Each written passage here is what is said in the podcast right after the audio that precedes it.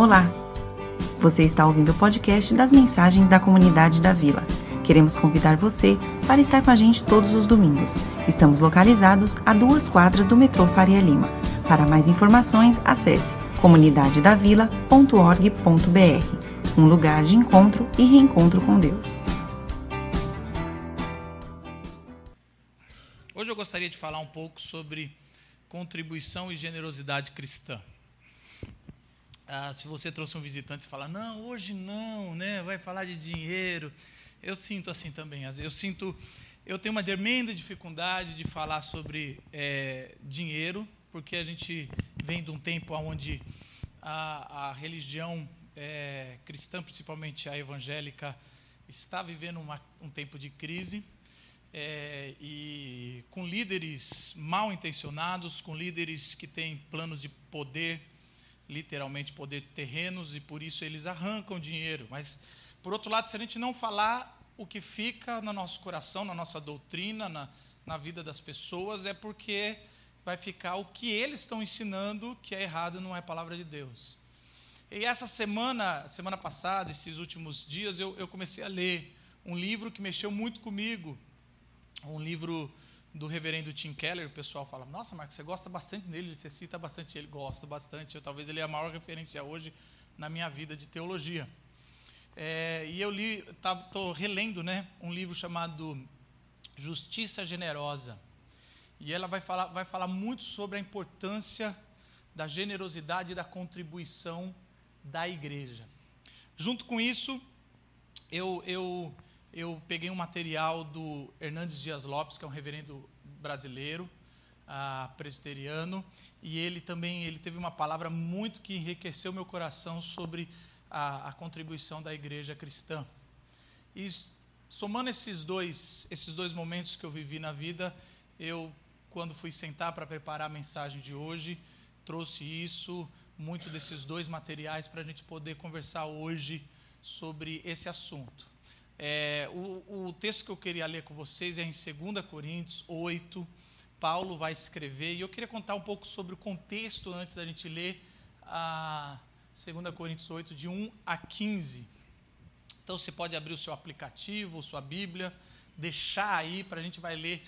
Prova- provavelmente a gente vai passar versículo por versículo para a gente trabalhar um pouco sobre esse assunto, e eu quero que no final você entenda que é, Deus está agindo através da sua vida e através da igreja para transformar a vida de pessoas, transformar a vida de uma nação, de uma cidade.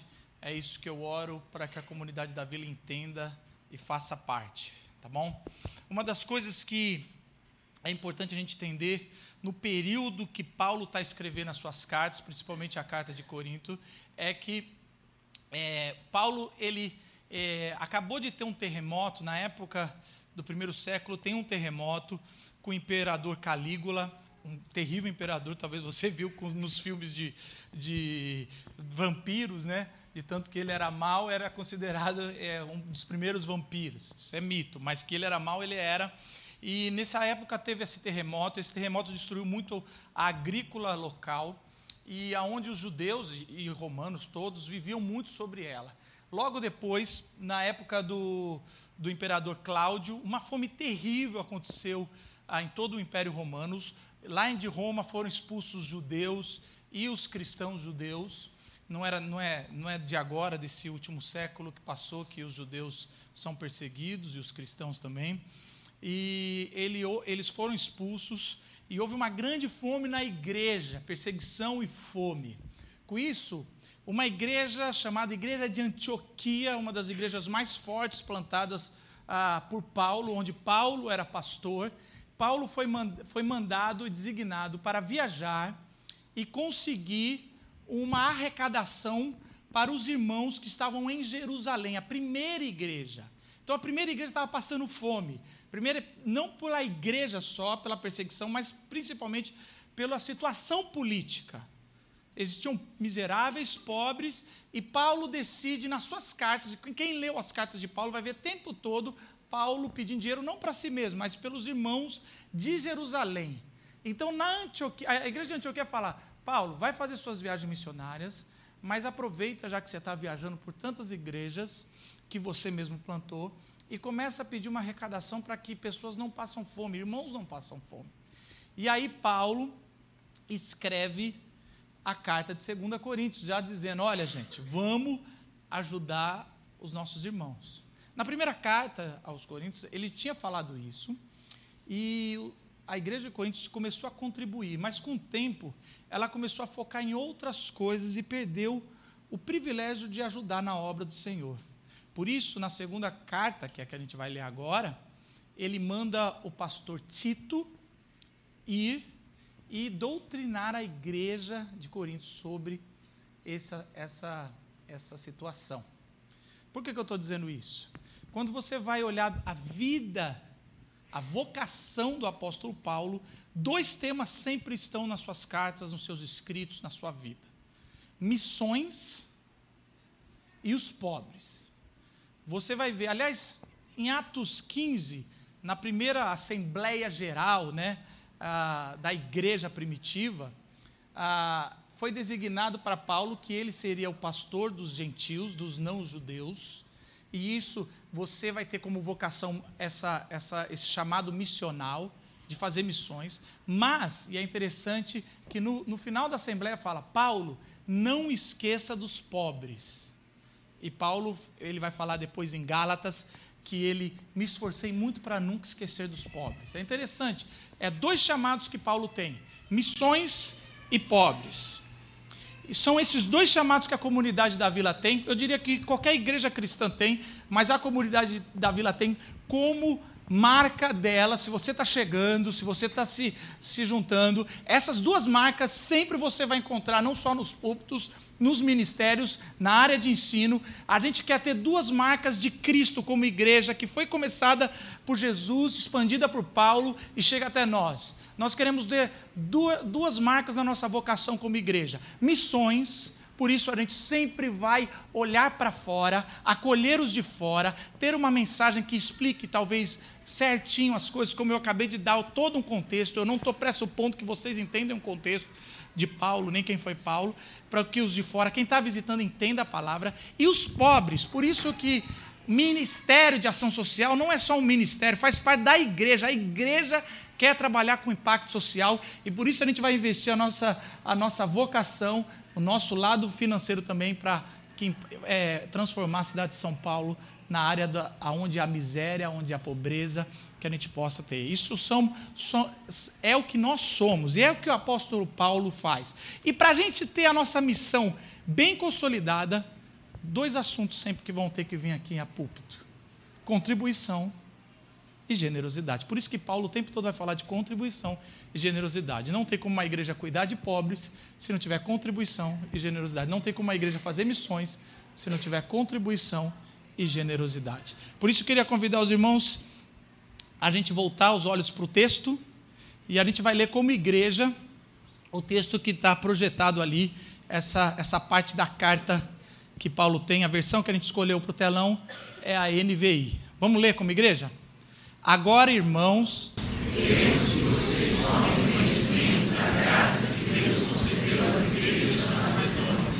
No meio da mais severa tribulação, a grande alegria é dizer a pobreza deles transbordar em rica generosidade, pois dou testemunho de que eles fizeram tudo quanto podiam, e era a ele que podiam. Por iniciativa própria, eles nos suplicaram insistentemente o privilégio de participar da assistência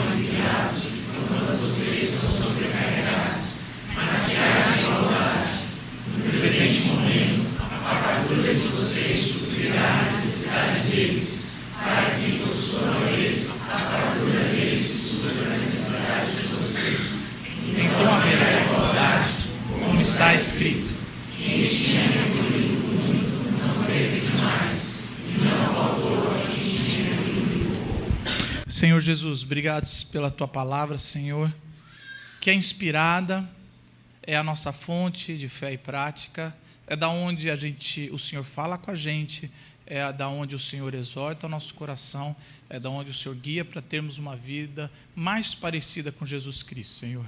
Queremos como corpo, Senhor, ser uma igreja obediente, missional, Senhor, e que realmente resgate a dignidade de todos aqueles, Senhor, que foram jogados na miséria, mas que têm a imagem e semelhança de Ti, Senhor. Nós queremos, como indivíduos e famílias, Senhor, ter uma finança equilibrada, Senhor. Queremos prosperidade, sim, Senhor, mas queremos de acordo com a Tua vontade. Essa é a nossa oração, em nome de Jesus. Amém. Amém. O texto, se você reparar, se você consegue ler e já começar a fazer sua interpretação de texto, você vai perceber que Paulo está escrevendo essa carta para a igreja de Corinto, mas que também ele está fazendo um paralelo o tempo todo com a igreja da Macedônia. Então é, é interessante que ele vai e volta, ele fala, vocês são assim e eles também são assim. E esse paralelo vai trazer muita riqueza quando você entende o contexto das duas igrejas. Eu queria começar destacando que no versículo é, um vai trazer é, muito claro que a graça de Deus concedeu às igrejas da Macedônia. Esse é o, é o conhecimento dessa graça. A contribuição cristã é uma graça de Deus concedida à igreja e não a, a outras coisas. É interessante, não, a gente não pode esperar que a transformação do meio que a gente viva venha de outros, ela vem dos filhos de Deus, ela vem dessa, da igreja de Jesus, e isso me trouxe, isso eu aprendi nos últimos anos, queridos, eu comecei a entender, e eu cresci numa família politizada, e eu a vida toda aprendi que teologia não se faz separada de política, mas ao longo do, do, do meu, da minha decepção da, com a política, e ao longo da minha aproximação da palavra de Deus e da, da espiritualidade, eu comecei a perceber que é um meio de graça dado aos filhos de Deus a transformação através da contribuição e através da generosidade. Eu não espero de outros. Podem vir de outro? Pode vir de outro. É lógico que pode vir, porque Deus, existe uma graça comum. Ele faz chover para os maus e para os bons. Ele, ele, ele derrama a sua graça, é o que Calvino vai dizer, da graça comum, para todos os seus. A igreja da Macedônia eram três igrejas, era a igreja de Filipos, era a igreja da, da Tessalonicense e era a igreja de Bereia. E essas três igrejas, eles eram igrejas que, que eram uma, numa, numa região que o minério, eles poderiam, é, é, é, uma região rica em minério, só que pela colonização de Roma eles, e, e as grandes taxas de impostos, eles estavam vivendo é, uma exploração é, excessiva, e com esse terremoto e com todo essa, esse caos que a região vivia, eles começaram a viver um, um tempos difíceis.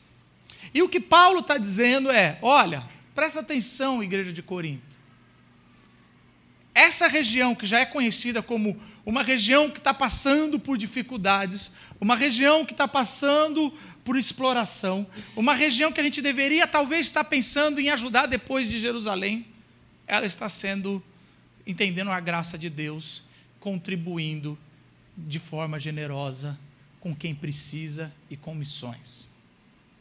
Interessante, ele traz isso à tona porque a gente pensa que esse é, ajudar tem que ser com todo mundo, mas é algo gracioso dado por Deus para a sua, para a sua igreja. Eu demorei para entender isso, porque na minha cabeça religiosa, e a gente, quem, quem acompanha aqui, a gente sabe que eu sempre critico o não religioso e o religioso. O problema é que eu vim do lado religioso, os dois estão sem Deus. O não religioso, e eu vim do lado religioso, então eu conheço esse lado, eu sou filho de pastor, tenho missionários e pastores na família, então eu vim da religiosidade, e na religiosidade a gente aprende que a gente contribui, porque é uma poupança celestial, aonde a gente vai, quem quer tem que semear, e tem uma verdade nisso, mas era, uma, era um mecanismo de troca e não de graça. Eu não enxergava como um privilégio, eu enxergava como ah, algo que tem que fazer, algo que tem que se converter, tem que mudar, a gente muda tanta coisa, a gente larga tanta coisa, tem que ajudar também ah, o reino de Deus com dez por cento. Então, a gente acha, é, é, como tudo, a religião trabalha em cima de medo e orgulho. Então, ou você contribui com medo de, do, de Deus, porque lembra, eu não sei se quem é de igreja sabe, é, eu lembro de uma frase, quando eu era menor, que assim, se, não, se você não gastar na igreja, vai gastar na farmácia. E, e para alguns que são donos de farmácia, até bom, né? Se fosse verdade. Mas assim, não é a Bíblia. Então, assim, e a gente vai gastar na farmácia, meu amigo, com plano de saúde, independente de você dar na igreja. Mas era o medo. Era o medo que fazia contribuir. Ou era o orgulho. Ó, oh, a nossa igreja é a mais rica do presbitério. É a que mais contribui. É a que pode. Era o orgulho. O que Paulo vai dizer é que é graça de Deus. Contribuir é um privilégio. Eu tenho um amigo meu que ele fala, quanto mais, eu quero pagar mais imposto, quanto mais imposto melhor, porque quer dizer que eu estou ganhando mais dinheiro. E é mais ou menos esse pensamento de troca sobre quanto mais eu dou o dízimo, mais graça eu estou tendo. E aí eu comecei a perceber o quanto é uma graça você ajudar o próximo e não ser a pessoa que está sendo ajudada. Isso eu lembro de um amigo meu que estava começando em missões, ele ouviu a voz de Deus, largou o mundo corporativo, começou a missões, e eu lembro a primeira vez que ele foi receber uma oferta numa igreja, e o pastor chegou com uma oferta, e ele, não, não precisa não, não precisa não, não precisa, eu me preparei para estar aqui, e aí eu lembro desse constrangimento do pastor chamando ele e falou, não tira o meu privilégio e minha graça de poder contribuir com missões. E aí eu lembro de ele meio que... Ele aprendeu, uma, ele precisava aprender aquela lição, é amigo meu, e ele pegou aquele dinheiro. E eu fui conversar com ele e falei, cara, se você vai pegar esse dinheiro e repassar para outro missionário, isso é coisa seu e Deus. Não tira o privilégio das pessoas investirem em missões. Isso é interessante. E eu descobri que é a graça. Se a gente continuar com o texto, a gente vai perceber uma outra coisa sobre a contribuição cristã. Ela é paradoxal em sua essência. Interessante isso. Olha o que Paulo fala. No meio de mais severa tribulação, a grande alegria e a extrema pobreza deles transbordaram em rica generosidade. Ele está falando da igreja perseguida da Macedônia. E ele está dizendo o seguinte, essa igreja que está sendo perseguida, e vamos lá, quando fala igreja perseguida, queridos, a igreja, é pessoas que estão sendo mortas, é pessoas que estão sendo ah, é, tiradas da sua casa. Eles, a perseguição ela era clara, ela era agressiva, ela era ostensiva de Roma. Quando ela acontecia, ela acontecia para desestabilizar. E o que Paulo está falando aqui, ele está trazendo um negócio sobre esse lado paradoxo. Uma, uma igreja que ela é perseguida e oprimida nos seus impostos, na sua sociedade, no que ela está sendo acumulada, ela está vivendo, por outro lado, uma alegria incrível, uma grande alegria, como diz o texto. Como é que pode? E aí ela fala que uma igreja que está vivendo uma extrema pobreza, extrema pobreza, essa palavra é, é, no grego, existe duas palavras para pobre. Existe para pobre e existe para quem tá com, não tem nem o, é, o necessário, que é o miserável. Essa palavra é usada lá na, na, no Sermão do Monte, como a gente leu nos últimos dois domingos, sobre os pobres, os miseráveis de espírito, e ela é usada aqui. Então, ela está usando como, não pensa um pobre como um pobre, assim, ah, um pobre. Ela é extrema miséria, mas transbordando em rica generosidade. Há esse paradoxo. A igreja de, de Corinto era uma igreja rica, que estava numa cidade rica. Parece a Comunidade da Vila. A nossa cidade é maravilhosa, gente. Vocês não podem reclamar. A cidade de São Paulo é uma cidade rica. É a mais rica do Brasil. Talvez uma das mais ricas, ou a mais ricas da, da América do Sul. A gente vive num lugar que, você, que se a gente está reclamando de emprego, aqui tem. A nossa Comunidade da Vila é uma, é uma comunidade de gente que tem dinheiro. Aí fala, não, eu não sou rico. Não, mas é só pela ver a média de um país que não tem, necess, é, não tem saneamento básico, não tem educação, não tem nada. A gente é uma igreja. E é, o que Paulo está dizendo é o seguinte, olha que interessante, vocês de Corinto têm dinheiro e não contribuem. E a igreja perseguida não tem dinheiro, mas ela é rica em generosidade. Esse milagre que acontece na fé, ele não tem como eu explicar. Eu vou tentar fazer aqui, mas não tem explicação. Mas há uma, algo no reino de Deus, que quando nós estamos no propósito de Deus, na vocação missional, no resgate da justiça ao, aos necessitados, mesmo quando nós temos, não temos, sobra. Eu não sei quantos de vocês já foram provados em não ter.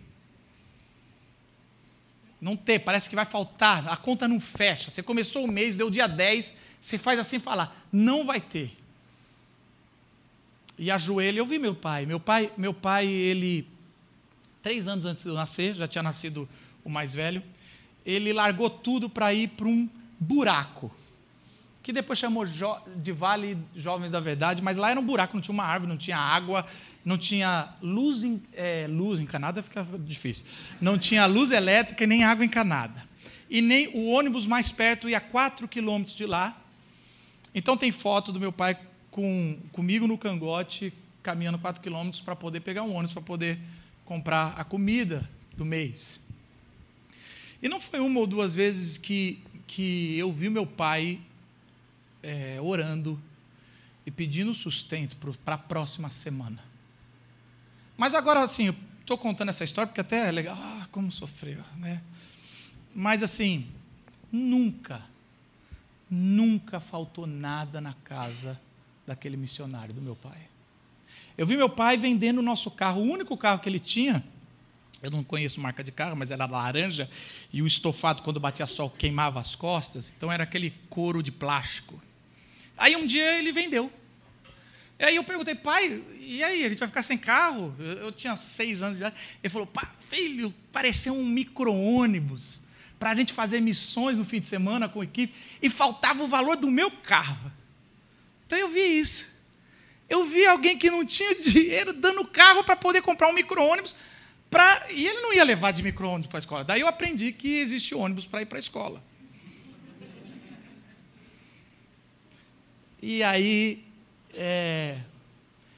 de novo, eu lembro que dois anos depois um tio meu abastado de Goiânia deu um Monza.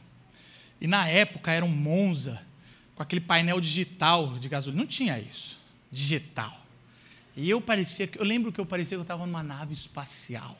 O banco de trás, que antes queimava as costas, ele tinha um, um carocinho que descia assim com um negócio porta-copo. Para que copo? A gente não tinha copo lá atrás, não podia entrar com comida no carro. Tinha, eu eu estava como um marajá.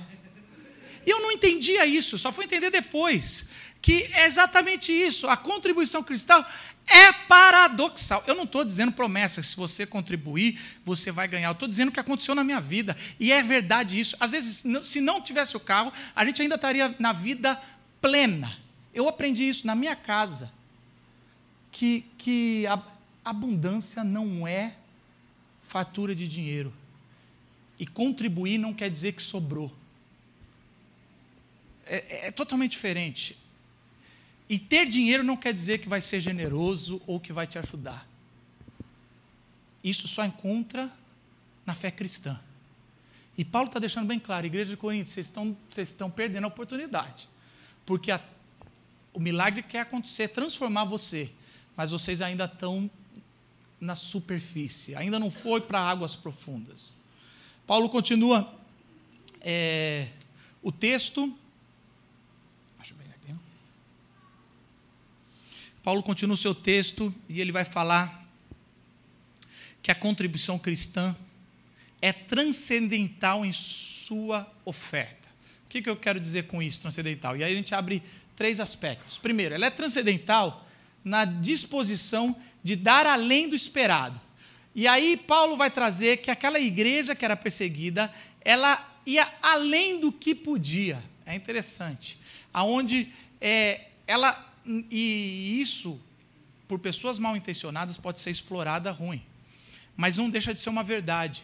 A contribuição, quando você está na fé de Cristo, é que nem aquela viúva pobre que deu além do que podia.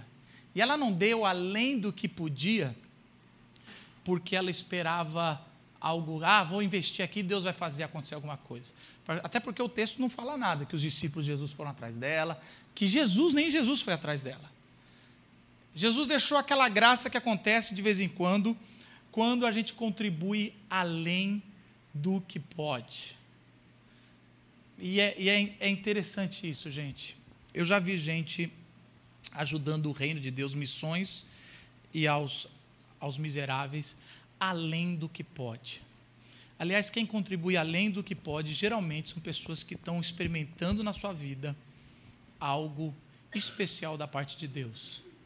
É alguém que entendeu missões. Uma vez, lá na igreja que eu estava, antigo, eu chamei os jovens e a gente bateu um papo, e, e aí a minha questão é, foi, foi uma questão para dar um choque, mas eu falei, vocês realmente acreditam no inferno?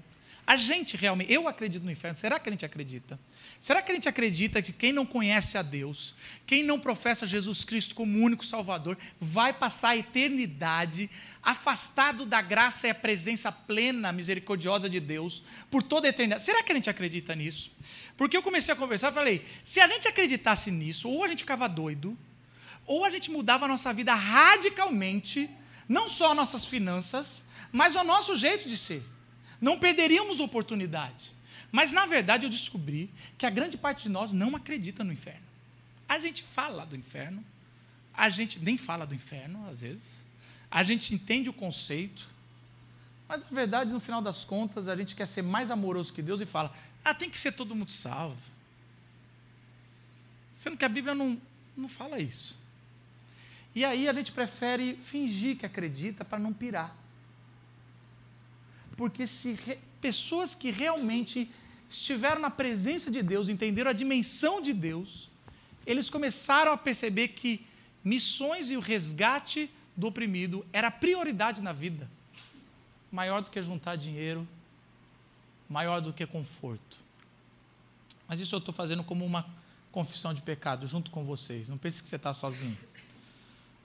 A contribuição transcendental em sua oferta na disposição de dar quando não eram solicitados. Isso é, eu acho, incrível. E eu acho que é difícil ver isso. Ele, Paulo fala o seguinte, a iniciativa própria, é, por iniciativa própria, eles, é, eles nos suplicaram insistentemente o privilégio de participar da assistência aos santos. Presta atenção. É a igreja que está pedindo para contribuir, não é o pastor que está fazendo um apelo para contribuir. Eu estou para ver uma igreja assim. Eles estavam insistindo, Paulo, deixa a gente ajudar. Eu acho que Paulo estava assim, mas vocês estão com dificuldade aí também, queridos. Vocês provavelmente são os próximos da lista. E eles insistiram muito em participar, porque eles entenderam a igreja que faz parte da graça. Eu quero contribuir. Ainda há um pouquinho aqui que a gente pode dar mais do que pode, e a gente quer fazer parte. A contribuição cristã não parte de púlpito. Não parte do pastor. E eu estou muito tranquilo porque eu decidi trazer essa mensagem. Primeiro que foi Deus me trouxe nessa, nessas últimas duas semanas. Segundo, porque esse mês que passou foi o melhor mês da, da Comunidade da Vila em um ano. Porque eu, eu tenho muita dificuldade de pregar sobre finança quando a gente está mal. E a gente, o ano passado, passou muito mal. Agora eu estou tranquilo. Não estou tranquilo que você... Ah, não vou dar. Esse é problema teu, meu irmão.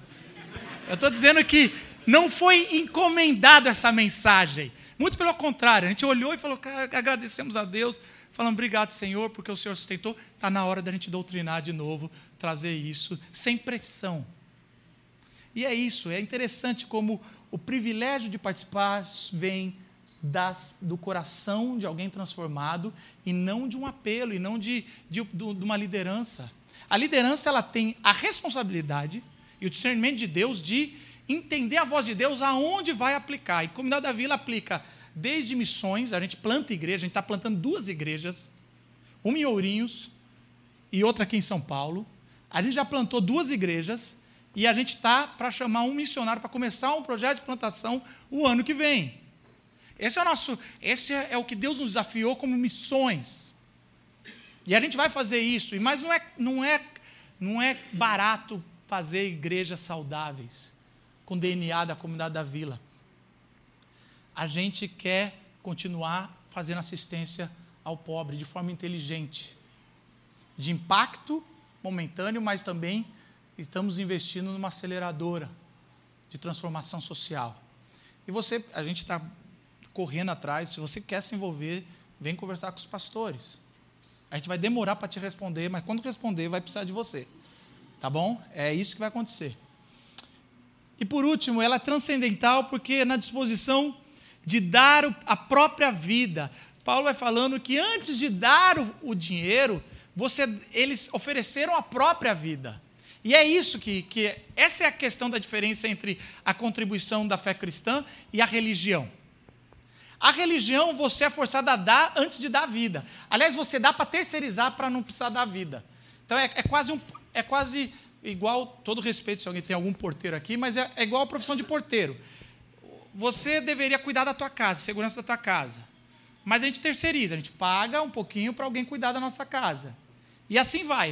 Talvez é, você deveria cozinhar na tua casa, comida. A gente paga alguém para cozinhar. Aí a gente paga alguém para não sei o quê. A gente vai terceirizando, porque a sociedade sobrevive assim. Eu trabalho, é engraçado, eu trabalho pra caramba pra pagar, e fico longe do meu filho, mas a gente paga para ter uma babá, para cuidar do meu filho, então eu trabalho sonhando para ficar com meu filho, para pagar alguém. E a, a vida é assim. O problema é quando a gente leva isso para missões. Eu dou um dinheiro para missões para eu não precisar me preocupar. Ou para eu não ter peso na consciência. Não vem falando que a gente não faz missões, não. Eu contribuo com todo mundo. Eu já segui esse caminho, queridos. Eu vou lá, Visão Mundial, apadrinho uma criança, já estou fazendo alguma coisa com, os miséria, com a miséria do Brasil. Eu vou lá, sou fiel nos dízimos. O que Paulo está trazendo é o contrário. Na fé cristã, aquele que, que tentar ganhar a tua vida vai perder, mas quem entregar a tua vida, a finança vai depois e vai com generosidade. Por isso que, um ponto antes, eles insistiam. Porque eles falam, de que adianta a gente estar aqui na Macedônia, sendo que irmãos nossos estão passando por necessidade, sendo que, Paulo, você precisa de verba para fazer missões, a gente quer contribuir, porque a nossa vida já foi. Viver é lucro, viver é Cristo. E Paulo continua trazendo coisas que, para mim e para você, é importante. A contribuição cristã é progressiva, em sua prática. É interessante, eu gosto de ver esse texto, que ele fala o tanto que a igreja de Coríntios, ela é boa. Presta atenção, que eu, eu, eu acho que eu oro para a Comunidade da Vila ser assim. Ela, ela, ela tem tudo, se destaca em tudo. Na fé, olha que legal. Na palavra, é uma presbiteriana. No conhecimento, que coisa maravilhosa. Na dedicação completa, eles não têm problema de voluntário. Meu Deus, é melhor que a Comunidade da Vila. A gente tem problema. A gente tem que fazer aviso. É, a, no amor, que maravilhosa. Mas aí Paulo fala, mas vocês estão... Sabe, sabe professor, escolhendo o professor Raimundo? Para tirar um dez. E aí tira zero, porque eles tinham tudo, mas eles não tinham coração em missões e não, e não se moviam financeiramente em ajuda a misera- aos miseráveis, aos pobres. E é isso que ele fala. Destaque-se também nesse privilégio. É um privilégio. Agora, é prática. É fazer. É fazer constantemente. É, é, é igual dieta, queridos. Eu estou ficando especialista nesse assunto. A minha tendência na dieta é... Eu vou passar fome três semanas... e perder sete quilos do que eu me reeducar por um ano. Porque eu, eu quero rápido. Eu quero poder assim, pá! Eu não quero... Eu, eu quero, sabe? Eu não sei se vocês estão se identificando comigo, irmãos, por favor, mexe com a cabeça, porque eu estou me sentindo sozinho nessa. Porque eu quero rápido. E eu consigo. Eu consigo. Eu já perdi dez quilos em um mês e meio. Ah, nossa, eu lembro que uma amiga minha falou, Marcos, já está muito magro. Nossa... É a melhor coisa do mundo quando alguém fala, passou do ponto. Que isso? E a pessoa está falando sério, que você está feia, feio.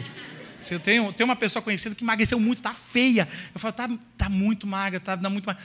Ai, obrigada. Não, não, não, não, não agradece, procura um médico. Ou pare de ir nesse médico, né?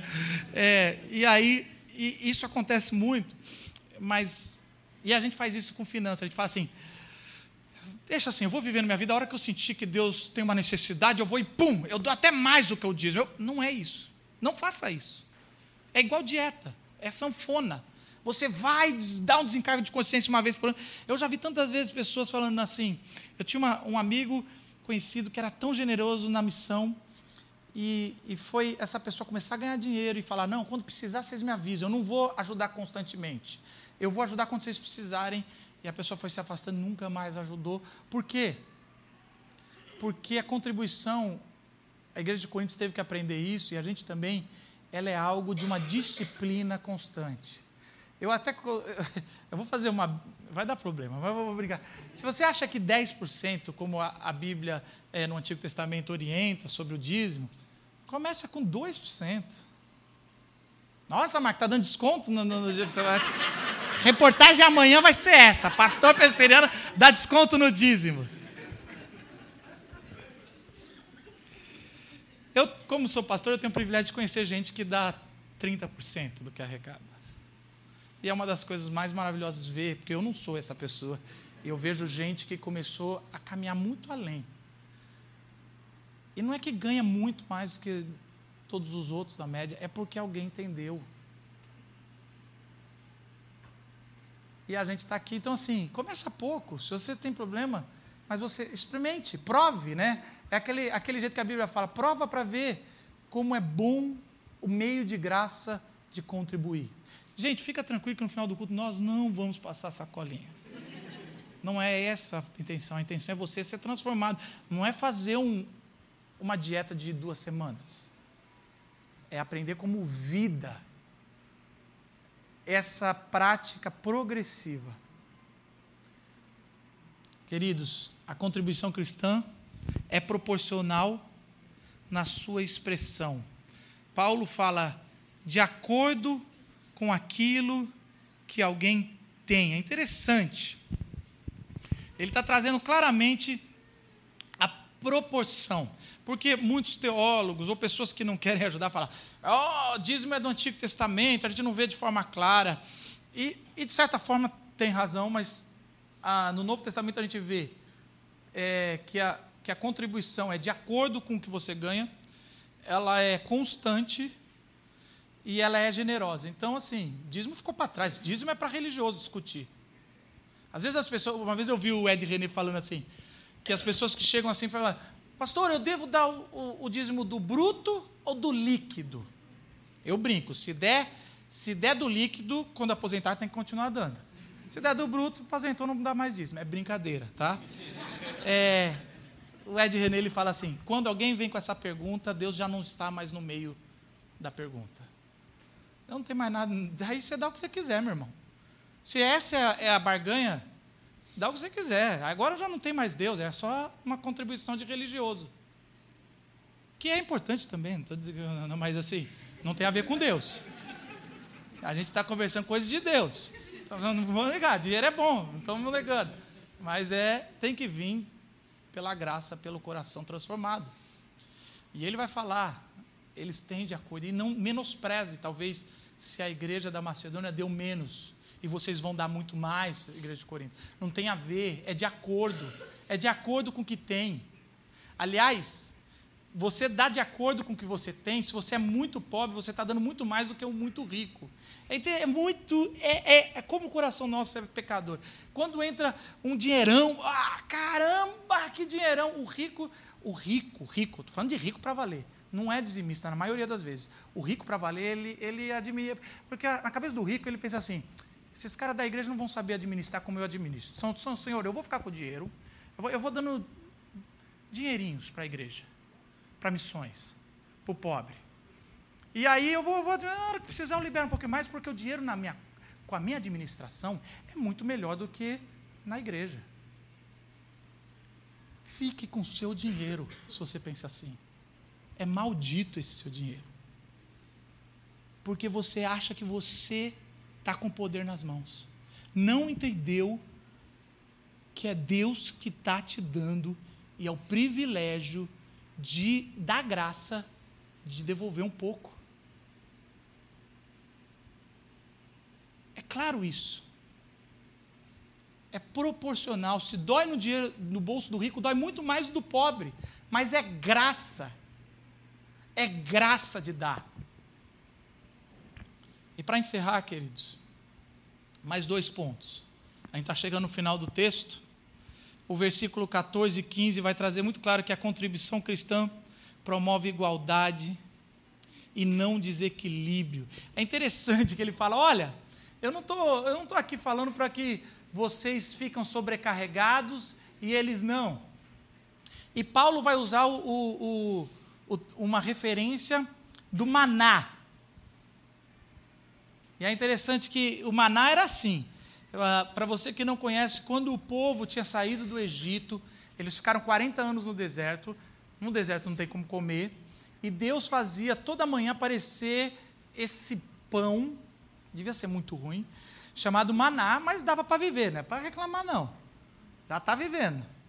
E aí, algumas pessoas, quando che- acordavam um pouquinho mais cedo, pessoas trabalhadoras, acordavam mais cedo, e, e aí falava a frase, Deus ajuda quem cedo madruga, e juntava assim uns dois ou três manás a mais, só que guardava, falava, vai que amanhã Deus não dá, vai que amanhã não cai maná, então eu vou juntar um pouco mais, juntava, colocava, e o maná, era interessante que o maná apodrecia e cheirava mal, então você passava na frente da casa de um avarento, quando estava fedendo, você falava, hum, pegou uma maná a mais, é avarento, por isso que Cazuza compôs que a burguesia fede, brincadeira de novo, mas é isso,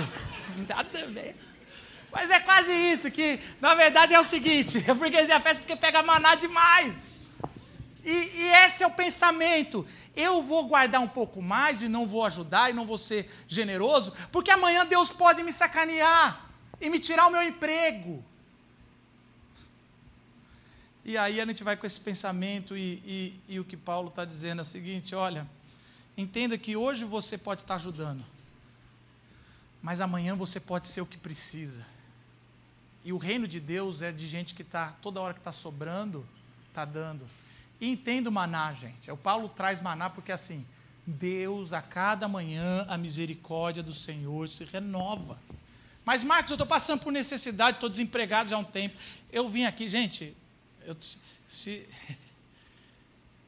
eu, eu tô brincando aqui, mas eu vou falar, tem muita gente pedindo emprego, eu tenho orado, tenho ganhado, mas não, não, não tenho poder especial, mas é engraçado que eu oro, as pessoas estão arranjando emprego, eu oro, qualquer um ora, mas eu, na, no caso que eu estou orando, depois eles vêm, nossa, estou muito ocupado, eu falo, ah, você pediu para orar, agora trabalha, e é engraçado, está tá demais, e eu, eu vejo essa graça aqui maravilhosa, como alguém que passou tempo pedindo emprego, agora tem, tem emprego até demais, assim, está trabalhando demais, e, mas pode ajudar, está feliz que está ralando para caramba, porque é isso, uma hora a gente está desempregado, e é, também eu vejo aqui as pessoas vindo, deixa eu explicar, existe um, o Ministério de Diaconia, diaconia, tem presbíteros, que são os pastores, e quem lidera a igreja, a diaconia ela tem assistência. E, e, e se você está passando necessidade, você é dever dessa igreja sustentar você no básico. E, e as pessoas ficam sem graças de vir conversar e falar, pastor, eu estou sem o básico. Mas é uma alegria. Uma vez eu conversei com os diáconos daqui, e você precisa ver o coração alegre de ajudar alguém que precisa. Aliás, isso me, me aquece o coração. Esses grupos de WhatsApp, que são os infernos na maioria das vezes, até o da igreja, fica o recado aí. É, eu vejo esses grupos, as pessoas colaborando, eu dou não sei o quê, eu dou não sei o quê, e aí eu vejo multiplicando no amor algo que a pessoa não tinha. E eu vi, uma, eu vi isso claramente, alguém tendo muito mais do que eu tinha em casa. Assim, sabe, assim, a generosidade foi tão grande. Aí eu cheguei quase a pecado, eu falei, não, é isso. O dia que eu precisar, eu, o dia que eu tiver necessidade, eu quero estar perto da comunidade da vila, porque eu vi a prosperidade e a generosidade nessa igreja em ocasiões que pessoas precisaram. E aí eu quero cair no, no ponto final, que na verdade estava no meio do texto, mas por motivos de entrega de texto, eu jogo para o final. Paulo fala uma, uma, algo maravilhoso, ele fala, pois vocês conhecem a graça do nosso Senhor Jesus Cristo. Paulo, ao falar de finanças e generosidade, ele puxa Jesus, porque não tem quem puxar. Vai puxar quem? O mais rico da sua época, que era o imperador, que só oprimia? Ele não vai puxar generosidade e riqueza dos ricos, ele vai puxar de, do Senhor. E ele fala que, sendo rico, olha que interessante, se fez pobre por amor de vocês, para que por meio de sua pobreza vocês se, tor- se to- tornassem ricos.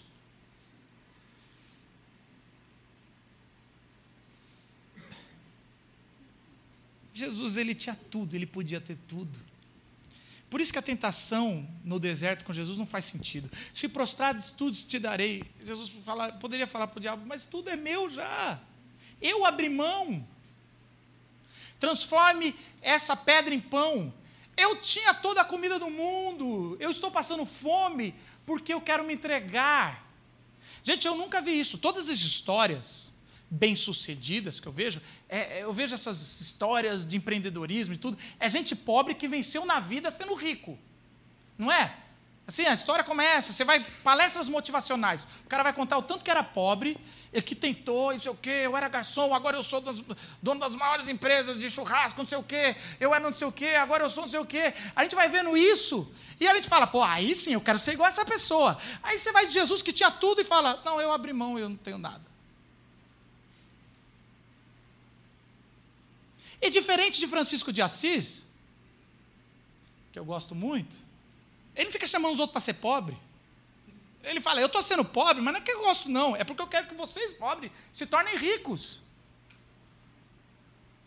Não há, não há esse modelo, esse modelo não é vendido a nós, esse modelo não mostra, porque esse modelo é, é loucura, é, é loucura grega, é escândalo para os judeus, ele não existe isso. E é loucura, porque as pessoas tentam explicar, não dá para explicar.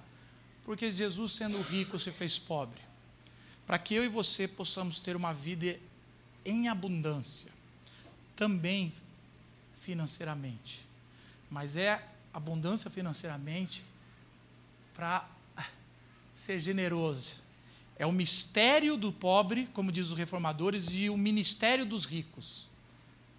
Deus faz ser próspero para que quem precisa, você seja generoso. E assim a gente vai viver no reino dele, até o que se fez pobre voltar, e redistribuir todas as terras, não por mérito, porque eu e você ficaria sem nada, mas pela graça, entregar um novo céu e uma nova terra. E lá nós vamos ter a fonte de água viva, e nunca mais sentiremos fome, porque o pão será o Cristo, e nunca mais será, teremos sede, porque a fonte de água viva é o Evangelho que brota de nós, e nunca mais precisamos discutir sobre finança, porque isso será natural dos que são transformados. A fé cristã é assim, e Deus está nos convidando para sermos uma igreja, sermos uma família, para você ser um indivíduo que pense missões como vida, A sua vocação é missão e o resgate do pobre. E dessa forma é só assim, Senhor, sua oração não deve ser mais, Senhor, quero um emprego, quero ganhar mais. Fala, ore assim, Senhor, eu quero ser o mais generoso possível e viver o teu reino. Entender que não faltará nada. Mas se você sair daqui achando, vou me tornar generoso, é igual dieta de duas semanas. Sanfona, você vai e depois você vai virar mais pão duro. Igual quem emagrece fica mais gordo. Mas se você entender que é Jesus, pela graça nós podemos entregar, porque não é nosso, é de Deus, aí você vai começar a viver o reino dele. E o reino dele não é política. O reino dele é bastidor, não é palco. O reino dele surge de quando só Deus e você estão olhando e pensando sobre finanças, sobre a sua vida. Que Deus abençoe vocês de forma grandiosa no lado financeiro. Essa é a minha oração para cada um de vocês.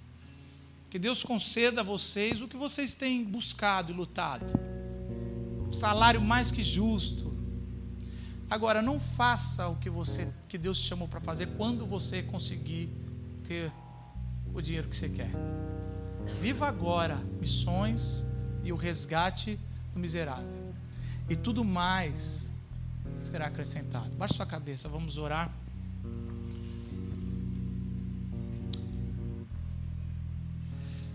Senhor Jesus, obrigado, Senhor, pelo Teu Evangelho. Obrigado porque o Senhor é generoso. O Senhor resgatou os pobres, nós, miseráveis, não temos nem o básico. Não conseguimos nem orar direito. Não conseguimos nem ser um cristão decente, um discípulo que possa olhar direto para a Tua face e falar, eu estou fazendo minha parte. Nós não temos nada, Senhor. Mas o Senhor, assim como o Pai daquela parábola, decidiu dividir tudo. O Senhor deu vestes, o Senhor deu sandália, o Senhor colocou uma aliança na nossa mão e nos chamou de filhos. Hoje somos filhos do Rei. Senhor, em nome de Jesus, ajuda cada um aqui, Senhor, a entender a dimensão do que foi pregado, do que Paulo falou na sua carta. Que a gente não seja igual à igreja de Corinto, com tantos dons e habilidades, mas miserável no lado financeiro. Que a gente seja generoso, Senhor, igual a Macedônia, igual aquelas igrejas. Essa é a nossa oração, nos transforma, Senhor, em nome de Jesus. Amém.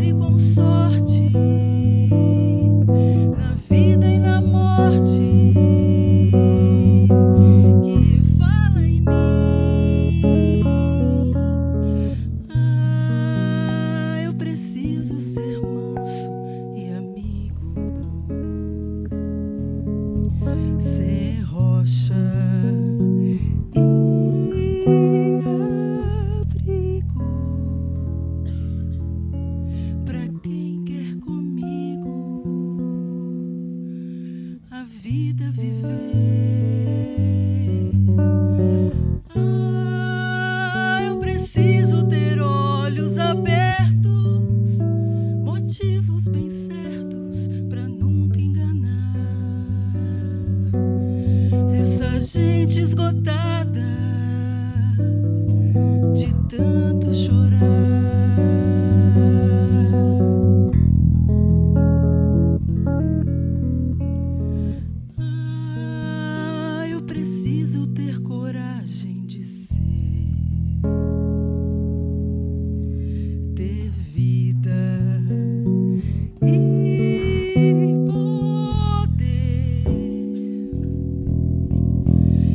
amor pra atender essa gente perdida, por quem Deus quis morrer.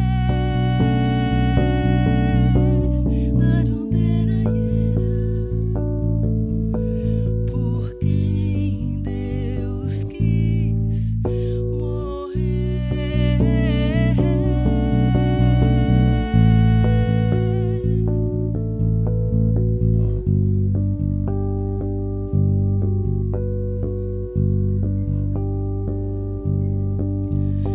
É preciso amar as pessoas como se não houvesse amanhã,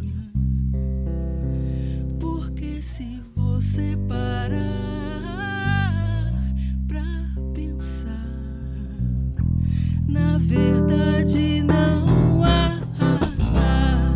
É preciso amar as pessoas como se não houvesse amanhã, porque se você parar pra pensar, na verdade não há amanhã. Oh, oh, oh. Não há amanhã. Narunderaiê, underaiô.